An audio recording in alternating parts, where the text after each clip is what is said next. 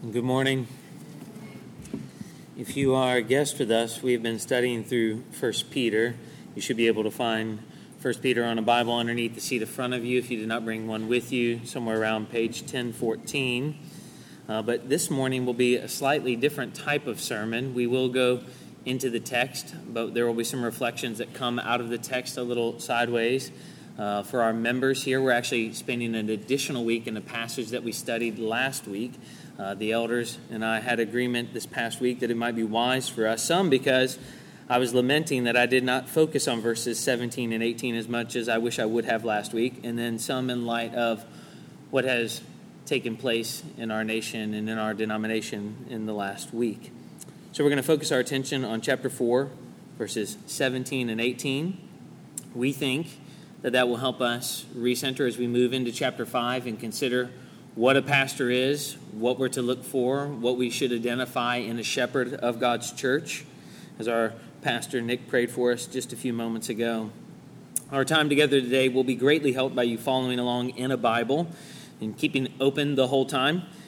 1 Peter chapter 4, we're going to begin reading in verse 16. Peter writes under the inspiration of the Holy Spirit, and he speaks to us with the same authority as if Jesus Christ himself were here speaking to us today. Yet if anyone suffers as a Christian, let him not be ashamed, but let him glorify God in that name.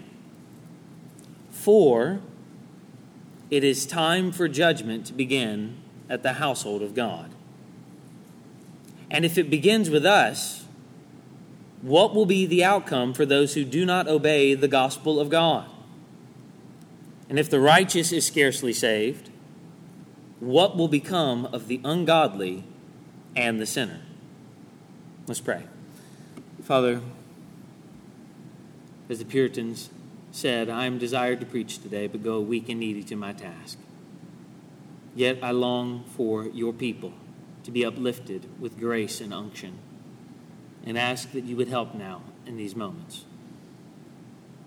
Help us as we turn our attention to your word. Help us as we remind ourselves of the coming judgment. Help us as we remind ourselves that the believer is purified, sanctified, refined through the sufferings and trials of this life. Help us and stir our affections afresh for the sake of the gospel of our Lord Jesus Christ. We pray, Father, now that you might encourage us we come in here needing to be encouraged. The concerns and burdens of the world around us are heavy. And Father, often we are hiding our pain from one another. We pray that you would build us up from your word. We pray that today we would leave this place reminded that you have dealt decisively with sin on the cross, and that all who trust in your Christ will be forgiven of their sin. We pray that we would be encouraged as we remind ourselves from your word that you have dealt decisively with sin and you will come again and you will deal with sin for the final time. You will wipe away every tear. Lord, we ask that you would help us now. And we ask all of this in the name of our God who has revealed himself to us as Father, Son, and Spirit. Amen. Last summer, our church sent three members to represent Christ Church at the 2021 Southern Baptist Convention meeting. And while there, our members joined representatives from many other churches to call for an independent investigation of how the Southern Baptist Convention Executive Committee had handled allegations of sexual abuse by leaders in churches that cooperate with the Southern Baptist Convention. This investigation, carried out by an organization called Guidepost, last Sunday released their findings on May 22, 2022. Guidepost released an independent report of the Southern Baptist Convention's Executive Committee, and if you read it, the report is devastating. It is all public and it is online. It describes a deeply concerning and heartbreaking pattern of stonewalling and actively working to discredit sexual abuse survivors of working against reform, and in one case, of sexual abuse of a former Southern Baptist Convention president in 2010. To say the least, these sins are terrible. And they betray the trust of the most vulnerable. They prioritize self protection over justice. They dishonor God. They dishonor the church. And they put the church in danger.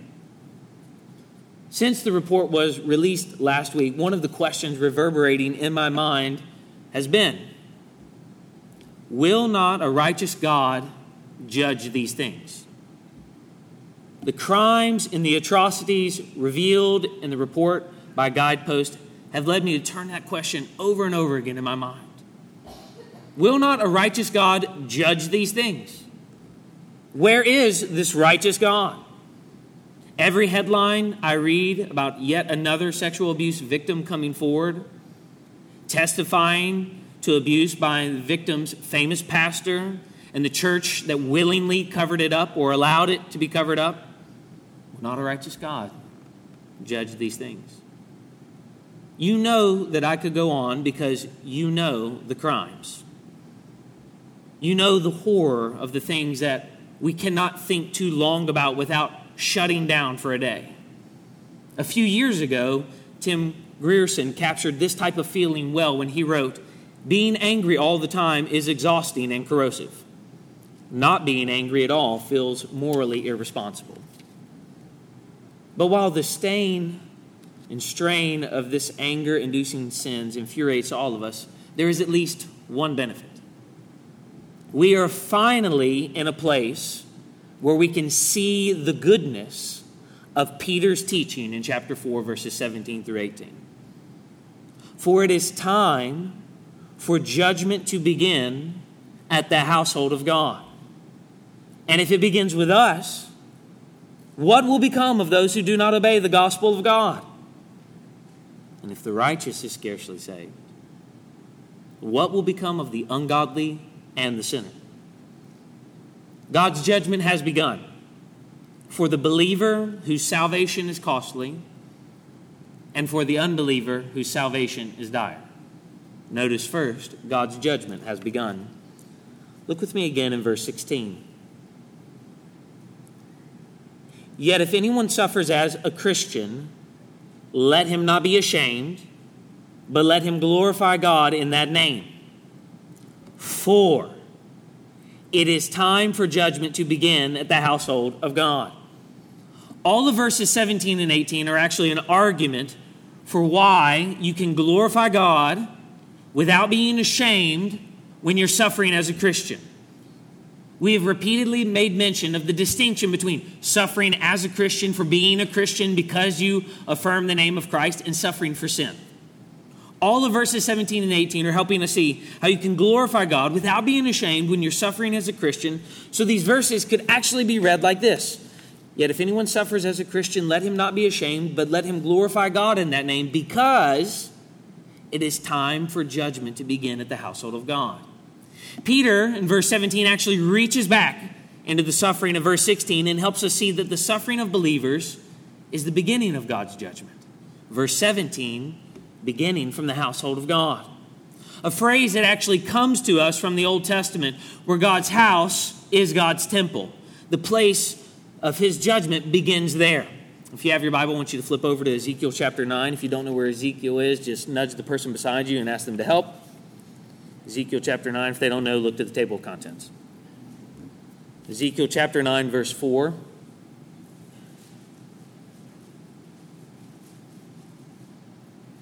Part of the reason I want us to see this is to see how these phrases come to us in Peter's writing from these passages. Ezekiel chapter 9, verse 4. And the Lord said to him, Pass through the city, through Jerusalem and put a mark on the foreheads of the men who sigh and groan over all the abominations that are committed in it. And to the others he said in my hearing, Pass through the city after him and strike. Your eye shall not spare, and you shall show no pity. Kill old men outright, young men and maidens, little children and women, but touch no one on whom is the mark and begin at my sanctuary. So they began with the elders who were before the house. beginning from his sanctuary, the temple, the prophet tells us the Lord judges the sinners in Israel. But even though the language is similar between Ezekiel chapter 9 and 1 Peter chapter 4, the theology between Ezekiel chapter 9 and 1 Peter chapter 4 is a little different. In Ezekiel, the sinners are destroyed, but in 1 Peter, the judgment does not involve the destruction of the godly, but the refinement and purification of the godly. What he's wanting them to see is that their suffering is something that actually prepares them for what is before them. The theology of 1 Peter is actually closer to another passage in the Old Testament, Malachi chapter 3. It's the last book of the Old Testament. Turn there with me now. If you don't know where that is, find Matthew's Gospel, turn back a page. Malachi chapter 3, verses 1 through 4. Behold, I send my messenger, and he will prepare the way before me. And the Lord whom you seek will suddenly come to his temple, and the messenger of the covenant in whom you delight, behold, he is coming, says the Lord of hosts. But who can endure the day of his coming, and who can stand when he appears? For he is like a refiner's fire, and like fuller's soap. He will sit as a refiner and purifier of silver and he will purify the sons of Levi and refine them like gold and silver. And they will bring offerings in righteousness to the Lord.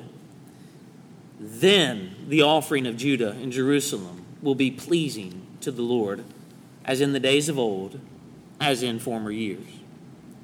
The prophet tells us the Lord will come to his temple and he will refine and purify his people, and then after he has refined and purified his people, as in the days of old, the offerings of his people will be acceptable. Or, as Peter tells us, the sufferings and the sorrows of the righteous are actually designed in God's providence to purify and to refine so that the believers will receive their final reward. We've seen it all throughout Peter's letter here. 1 Peter chapter 1, verse 6. In this you rejoice Though now, for a little while, if necessary, you have been grieved by various trials. Why are you grieved by the various trials? Why do you rejoice in the various trials? So that the tested genuineness of your faith. That's what happen- is happening when we're tested in trials, when we're suffering, when we're going through hardship. There is a testing of the genuineness of our faith. Peter knows what is true of these people is the same thing that is true of us, and the same thing that is true of all of God's people. In the suffering, we're tempted to think that God is not real, that the faith is fake, that something is off, that we actually did not receive the promises, we did not repent rightly, something has gone wrong. So Peter says, No, no, no, you've got it all wrong. When the sufferings are there, they're testing the genuineness of your faith a faith that is more precious than gold that perishes though it is tested by fire. The most precious metal. It's more precious than that because that perishes. This will never fade. May it be found to result in praise and glory and honor at the revelation of Jesus Christ. Even though God's household is the temple in the Old Testament, we see as we read through 1 Peter that Peter conceives of the church, God's people, as his temple the new people, the temple of God. The church is, chapter 2, verse 5, a spiritual house. That is to be a holy priesthood. It is a holy priesthood that should offer spiritual sacrifices that are acceptable to God through Jesus Christ. That's how we approach God. So that chapter 2, verse 9, they may proclaim the excellencies of him who has called them out of darkness into his marvelous light. That's the purpose of what God is doing. He's distinguishing these people, He's setting them apart. They are to be a holy people, and as a holy people, they are to proclaim the excellencies of Him who has called them. So when they're living unholy lives, they're actually preaching a false gospel, which is why there's the exhortation to holiness throughout 1 Peter. Do you want to be great evangelists? Yes, preach the gospel and live holy lives. One of the themes throughout 1 Peter, we've said it over and over again the good deeds of believers are, you can finish it by now, intended for mission. That's what's taking place in Peter's writing here, encouraging the people to be a holy people. And as Peter tells us, the judgment that begins with them, God's household, purifies those who truly belong to God. And that purification makes them morally fit for their inheritance. The verse 17 judgment for them, and this is where it's hard. Sometimes we have to do the deeper Bible study. When we think of judgment, we only think of condemnation, but that's not what Peter is doing here. Peter says the judgment that happens for them is disciplinary. It's not condemnation, it's not punitive, it's not penal, it's disciplinary, it's purposeful. It's not purposeless. On the contrary to what the believers might think in those moments or feel in those moments, unbelievers are not getting away with anything and they don't need to be frustrated. And why would Peter want to tell them that? Because they're prone to think, what is the point of keeping this faith at all? Look how we suffer. We're trying to live morally upright lives, and these people who are living depraved, ungodly, obviously wicked lives are getting away with it, and they get to enjoy life. And we, we suffer and we don't have all of the things that we want. Peter wants them to know nobody's getting away with anything, and you are being purified through the trial. Chapter 4, verse 17. For it is time for judgment to begin at the household of God, which is God's people. And if it begins with us, what will be the outcome for those who do not obey the gospel of God? Peter helps us see that even if God's saints must endure judgments, think of the judgments that await unbelievers who mock and persecute, who belittle and oppress, who make fun of and abuse his people. Isn't that really what all of our anxiety and disquiet is about often on weeks like this? Are we not very much like Nick read for us, Jeremiah, wondering, why does the wicked prosper? Another headline of the wicked prospering. Why do all the faithless people live at ease and have it at least for um, the majority of their life the way that they want it? Are we not plagued with a suspicion that nothing is ever going to go right? That no matter how we live or how we obey or what we do, and no matter where we are, the powerful will just keep getting away with it. That the violent will actually just keep grinding the weak into dust. That even though some get caught, as they were this week, there will be a great many people who still prosper because they know how to use the system, they know how to pervert the law, they know how to work everything to their own advantage. Are not our fears the same fears as the psalmist when we're reading the Old Testament? Who worries that the Lord is actually hiding himself in times of trouble. Where are you? At these moments, Peter knows our hearts need a God who names, judges, and punishes sin. We need a God to whom we can call, as the psalmist did Arise, O Lord, lift up your hand. Forget not the afflicted, in confidence that that God will answer. We need a God who is beginning with his household and will judge for these things. God's judgment has begun. Notice, second, for the believer whose salvation is costly. Look with me again at verse 17. For it is time for judgment to begin at the household of God. And if it begins with us, what will become, be the outcome for those who do not obey the gospel of God? The judgment, verse 17, begins with us which means that it commences with Christians. And if we're honest, the fact that sinners seem to get away with their sin is not the only source of our anxiety and disquiet. It does frustrate us, it annoys us, it makes us upset, it makes it hard to read the Bible, it makes it hard to understand the Bible in light of the newspaper. Because just as overwhelming flood of news may fill us with righteous anger at injustice, it also engulfs us with thousands of different ways that we Christians have been complicit with injustice. We might not repeat racist jokes, but we don't say much when we hear them. And we might not have been the people here that have taken advantage of other people sexually, but a great many people here have watched porn, and that industry does. We might not be the ones stealing from others and our neighbors, but we are certainly people who keep back things for ourselves that we know that we could give away to benefit other people. We might not own a gun, and we might think other people should never own a gun. But we harbor hate and unforgiveness in our heart to such a degree that we actually justify ourselves in thinking that it's okay to alienate ourselves from people that we don't want to forgive because it's too hard to have a conversation. As one pastor noted, we are enmeshed, as the Book of Common Prayer says, in thought, word, and deed by what we have done and what we have left undone.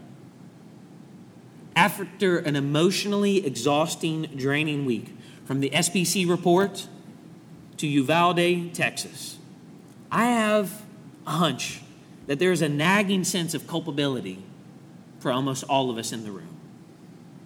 That some of our most angry thoughts and engagement actually stem from the fact that we know that people are guilty because we feel that guilt ourselves. Many of us are on a quest, a quest that we often don't realize, we refuse to admit, to not only justify ourselves, but to atone for our sins by being angry enough at the things taking place around us.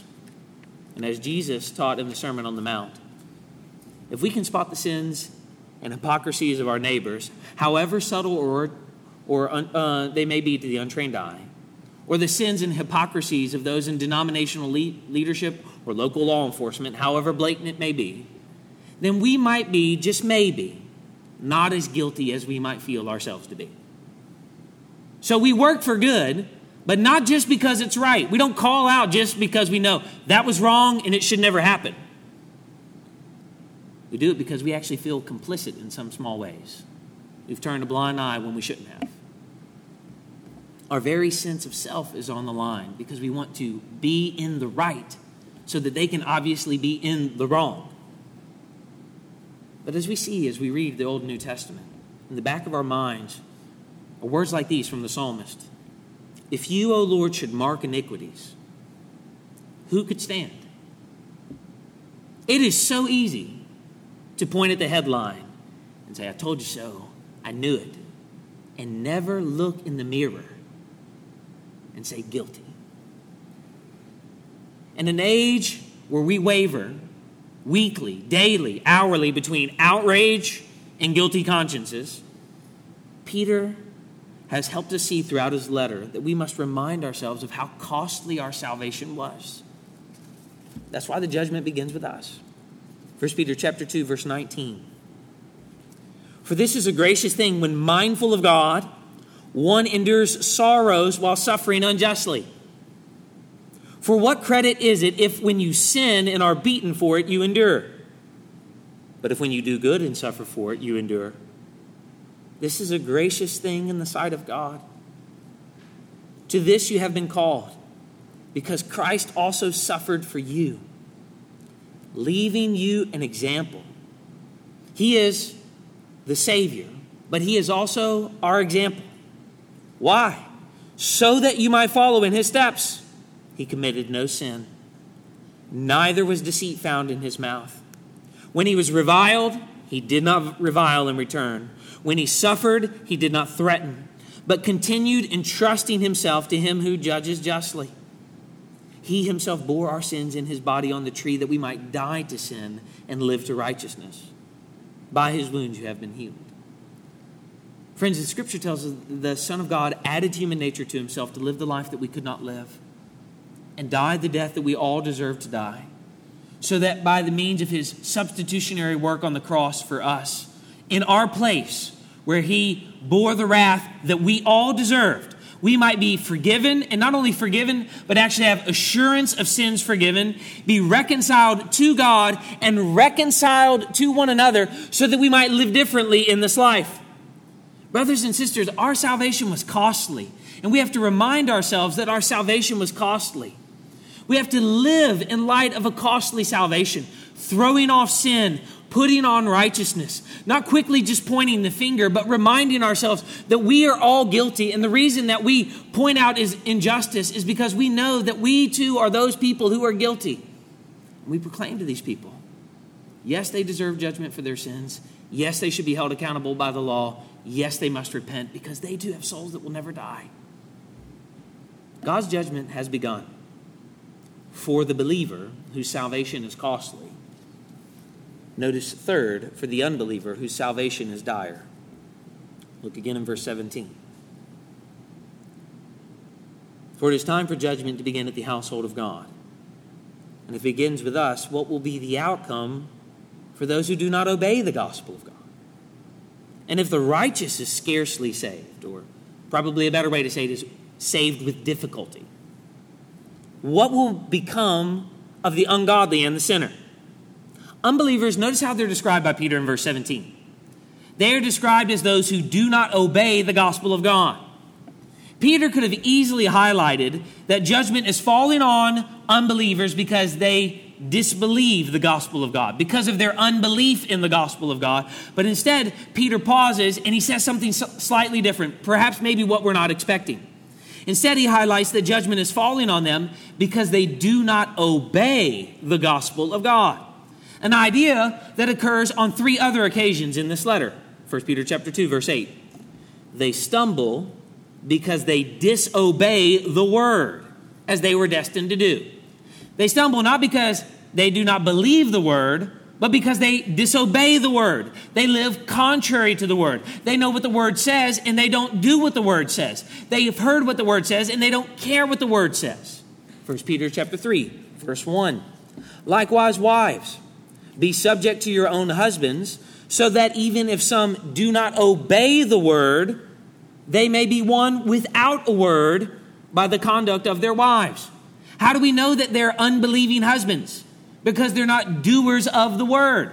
They might be people who profess to be believing husbands, but they are obviously not believing husbands because they do not obey the word, helping us see that it doesn't matter what anybody in the room says. You might say, I'm a Christian, and you disobey God's word, and you are proving that you are not who you say that you are. 1 Peter chapter 3 verse 20. The spirits in prison did not obey when God's patience waited in the days of Noah. We'll talk about the spirits in prison another time. If you have a question, pick up a commentary, find me in the tunnel afterwards. But the point is is that they did not obey the gospel of God. Those who are judged or will be judged are described as those who disobey the gospel. They hear the message, repent. They hear the message, believe. They hear the message of repentance and belief requires conformity. If you want to see conformity in the New Testament, spend the rest of your afternoon in the best way possible by beginning with the Pauline epistles and just reading through them. And one of the things you will see is that Paul is constantly saying to believers at the end of his books, put off an old way of life, put on a new way of life. Stop doing these things because that is what you did in your ignorance or in your former manner of life or when you were not a Christian. And now, as a Christian, do these things, put on these behaviors, live this way in the world. He's making a distinction, not just by what they profess, but how they live in the world. Or if you don't want to read all of the Pauline corpus, go read the book of James. James says the exact same thing be doers of the word. It's not just enough to say you're saved by faith, you must be saved by faith. But you are, if you are not saved by faith and works, you are not saved. Then what is he trying to say? That the two go together. He's not saying something different than Paul. He's saying that you will see them by their fruit. Those who are judged or will be judged are described as those who disobey the gospel of God. Their unbelief is actually made manifest by their disobedience. But believers, on the other hand, are characterized differently throughout 1 Peter, aren't they? 1 Peter chapter 1, verse 2. Notice how he speaks to them. He calls them elect exiles, and he says, according to the foreknowledge of God the Father, in the sanctification of the Spirit, for obedience to Jesus Christ, and for sprinkling with his blood. Well, 1 Peter chapter 1, verse 14. Notice how he speaks to them. Therefore, preparing your minds for action and being sober minded, set your hope fully on the grace that will be brought to you at the revelation of Jesus Christ. As obedient children, do not be conformed. And then throughout the book, he tells us what obedient children look like. 1 Peter chapter 3, verse 10. For whoever desires to love life and see good days, let him keep his tongue from evil and his lips from speaking deceit. Let him turn away from evil and do good. Let him seek peace and pursue it. For the eyes of the Lord are on the righteous, and his ears are open to their prayer. But the face of the Lord is against those who do evil. God is opposed to those who do evil. It's not just that God's wrath comes on them. This should startle all of us in the room for all of the sin in all of our lives. God actively opposes the evildoer. He stands against them. 1 Peter chapter 4 verse 3. For the time that is past suffices for doing what the Gentiles want to do. How do they live? Sensuality, passions, drunkenness, orgies, drinking parties, lawless idolatry. With respect to these, they are surprised when you notice that there's a distinction now in behavior. You do not join them in the same flood of debauchery and they malign you. That's how you know. You don't live like them. When you live like them, you're one of them. Believer, do you live like them? Or perhaps professing so called alleged believer, do you live like them? Peter did not specify what judgment awaits the unbeliever, but it is very clear if we just look at chapter 5 of verse 4, or, or chapter 4 of verse 5, that he has clearly taught that this is final judgment, where they will give an account to him who is ready to judge the living and the dead. As in Malachi, those who do not repent are judged. And it is a truth that Peter reinforces and restates with this proverbial statement in verse 18. And if the righteous is scarcely saved, what will become of the ungodly and the sinner? Peter is not saying that the righteous are barely saved or that there's an uncertainty for the righteous. Rather, what he does is he quotes Proverbs 11:31 and he highlights that the righteous are saved with difficulty. And the difficulties that he envisions in context is the sufferings that they endure on their way to full salvation. They are certainly saved now. They are one of God's children right now, but it doesn't feel like that existentially to them right now. They've professed faith in Jesus Christ. They've hoped in the Savior, and yet they are in sadness and sorrow. They are suffering in this life. They are awaiting the outcome of their faith, and chapter 1 tells us, the salvation of their souls, and that is with great difficulty.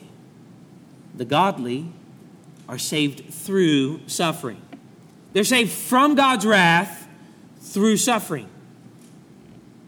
And if that's the case for the Christian, if that's the case for those who have repented and believed, Peter begins with the lesser and he goes to the greater. Then the judgment on the ungodly and the sinner must be horrific indeed. Or as Luther said about this passage I strike my beloved, that you may see how I treat my enemies. It is an argument from the lesser lesser judgment for the believer, to the greater, to help us see more clearly that in the death of the Son of God, when he was condemned in the flesh, that there is now hope for the believer and there is a certainty of judgment for the unbeliever. By visiting judgment for sin on the cross, we witness the unveiling of God's holy will. The cross shows us that God bears patiently with human sin because he is patient towards sinner. He's not ambivalent towards sin, but he is patient with sinners. Friend, God truly does hate injustice. He hates it. Read all throughout the Bible, and you see God standing for those who are oppressed.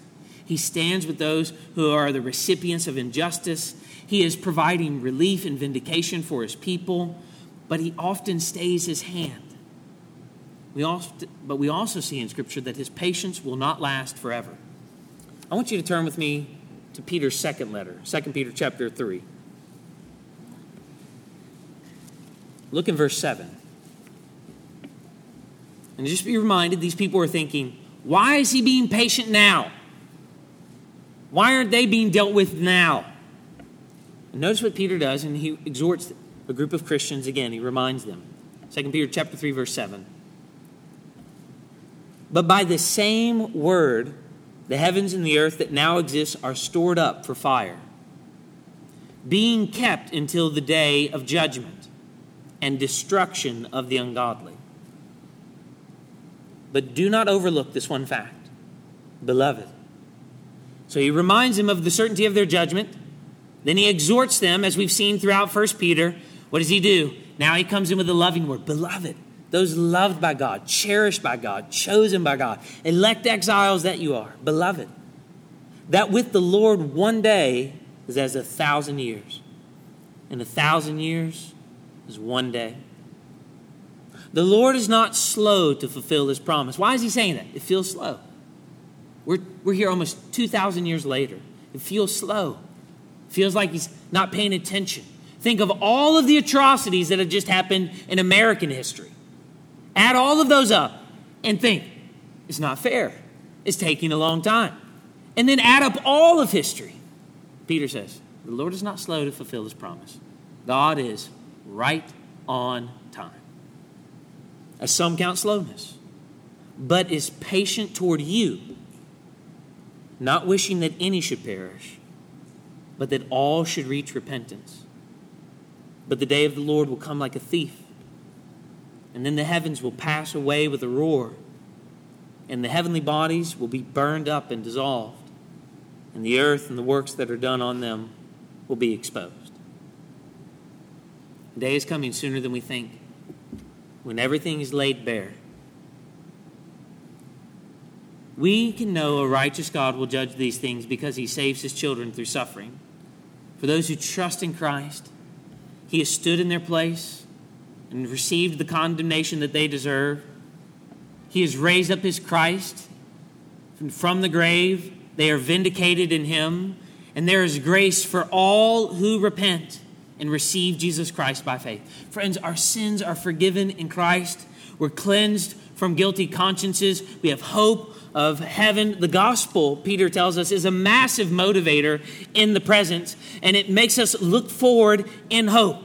For those who persist in oppression, though, and for the unrighteous, it proclaims God's justice. For us, it's hope. There's hope before us, there's life before us, there's something where we come and we're comforted. But for the unbeliever, it reminds him God's justice is coming. Turn from your sin because my patience is only for a little time. And one day I will come and I will visit judgment on all of these things. It offers hope and it proclaims judgment at the exact same time. And it frees us, if we're believers in here, from needing to justify ourselves or make all wrong things right because we entrust ourselves to the one who will do that. Our job now is to simply labor to imitate Christ and walk in repentance, deeper faith, deeper repentance, and entrusting ourselves. What does verse 19 tell us? Entrusting ourselves in those moments to a faithful Creator. Can you imagine how hard that's been for parents this week? Entrusting themselves to a faithful Creator?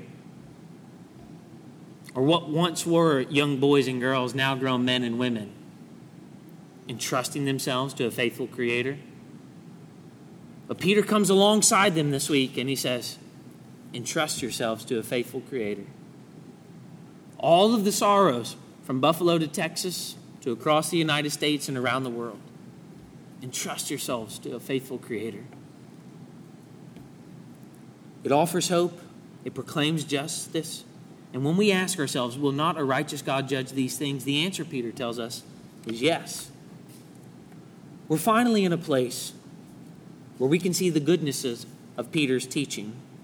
And we're in a place where we can, with David, give praise because God is a righteous judge who feels indignation every day. We're often told by people around us in our neighborhood, in our community, across our country, that they don't want an angry God of judgment. That this age can't abide that type of teaching anymore, that the types of songs we've sung and scriptures we've read are too harsh for the modern man. But I don't buy that at all. In fact, the reality is you don't buy that at all. And the reality is, is that they don't buy that at all. Because when we think of our rage and we think of injustice, the world is looking for someone to come and to make wrong things right.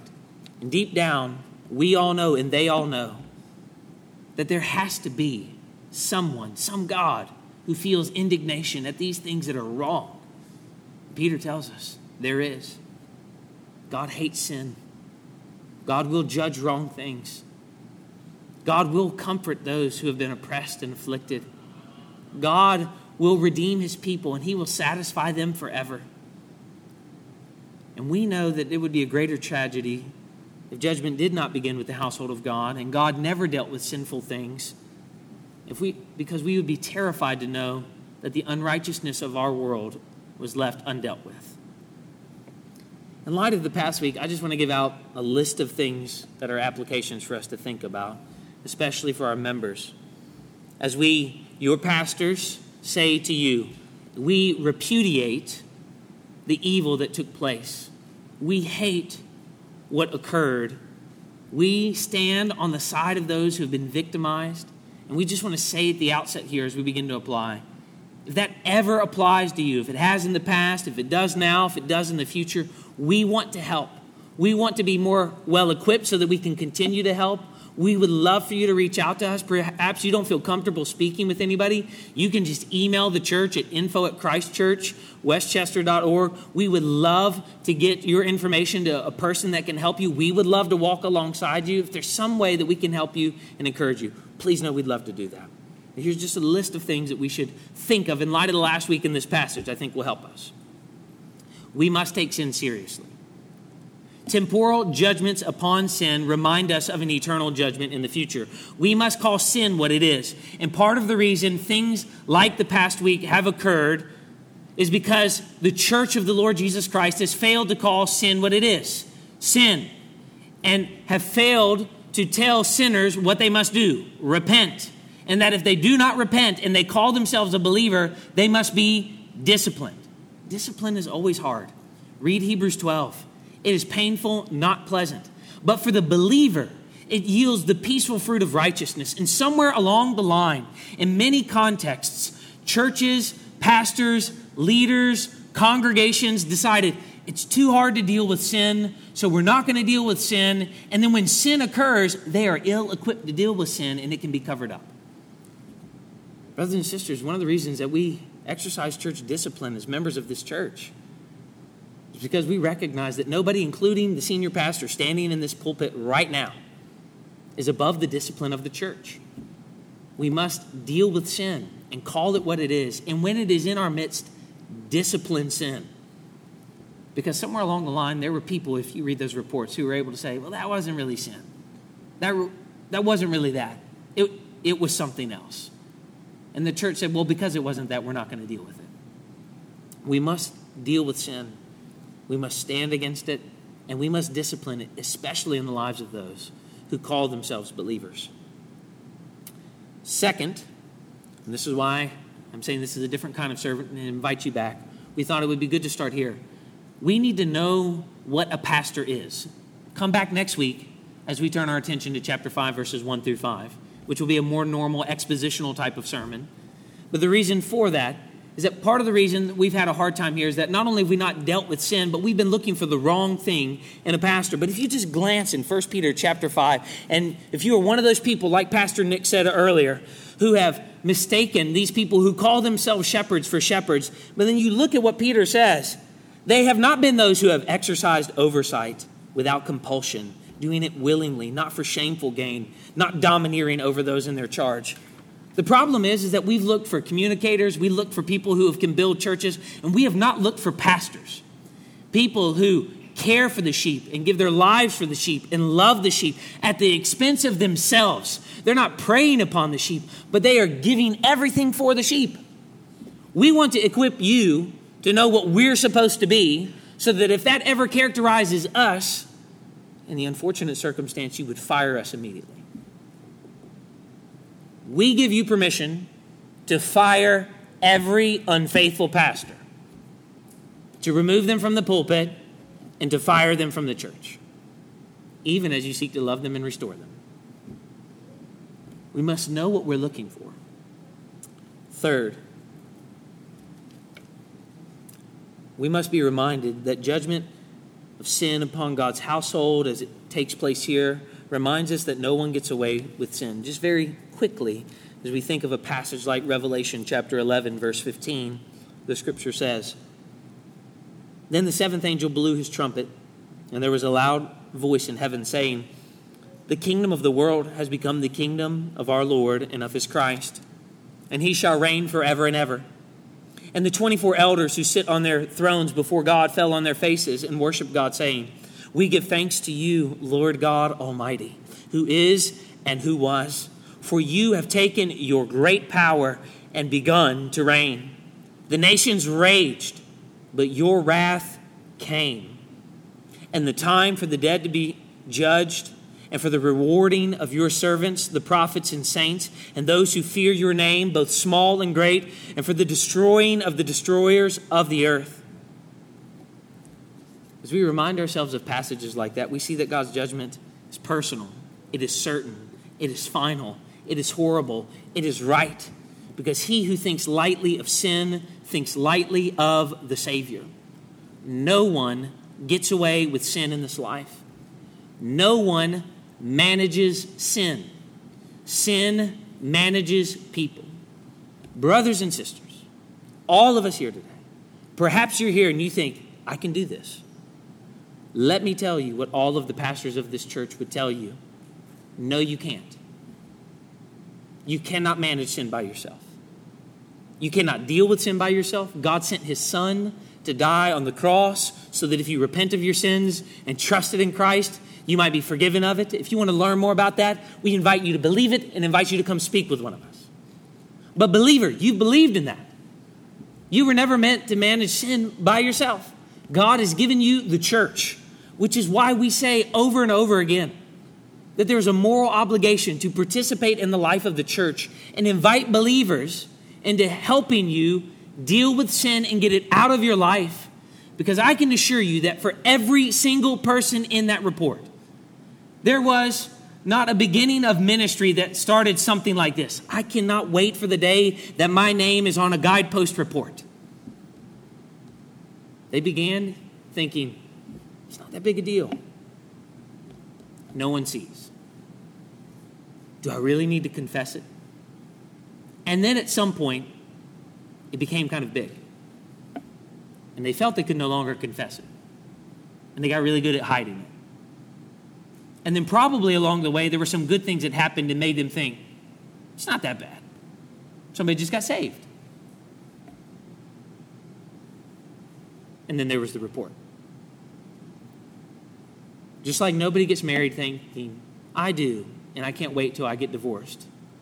None of those people started ministry thinking, yeah, I want to ruin my life and destroy all of the people around me. Sin takes root and gives birth to wickedness. And because we're afraid, we hide it. But the beauty of the gospel is you don't have to hide it. God sees it. He invites you to bring all of your sin, all of your worst X rated moments into His presence. And in those moments, when you bring all of that sin to Him and confess it, He forgives you. He forgives you. You might experience the consequences of your sin. But in the mercy of God, He forgives the repentant. We must deal with sin. Church, we encourage you, we challenge you. We must be a people who deal with sin. We must know what a pastor is and what to look for so that we are not confused and think that these people represent God's true shepherds, the people that He's raised up to serve His church. Because as we see, they're servants. And we must be reminded the certainty of God's judgment not only tells us no one's getting away with sin, but it offers hope. Hope to us who turn away from sin and believe. Let's pray.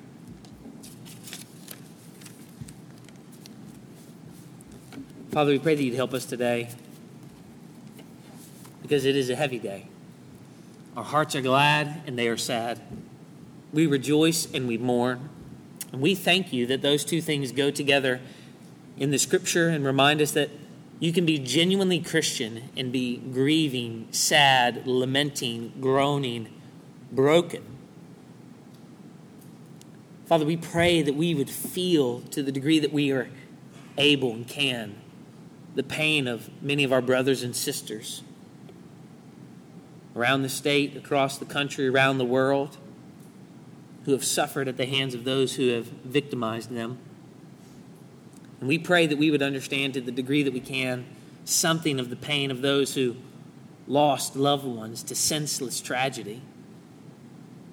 And we pray that you would put people in their life that would share the truth of the gospel with them, that perhaps somehow in the mysterious providence that you have ordained for our lives in all of history, that you would use these terrors and atrocities as a catalyst for conversion. That people who have not yet believed would believe, people who have heard but not repented would repent, people who have not heard would hear and trust in Christ.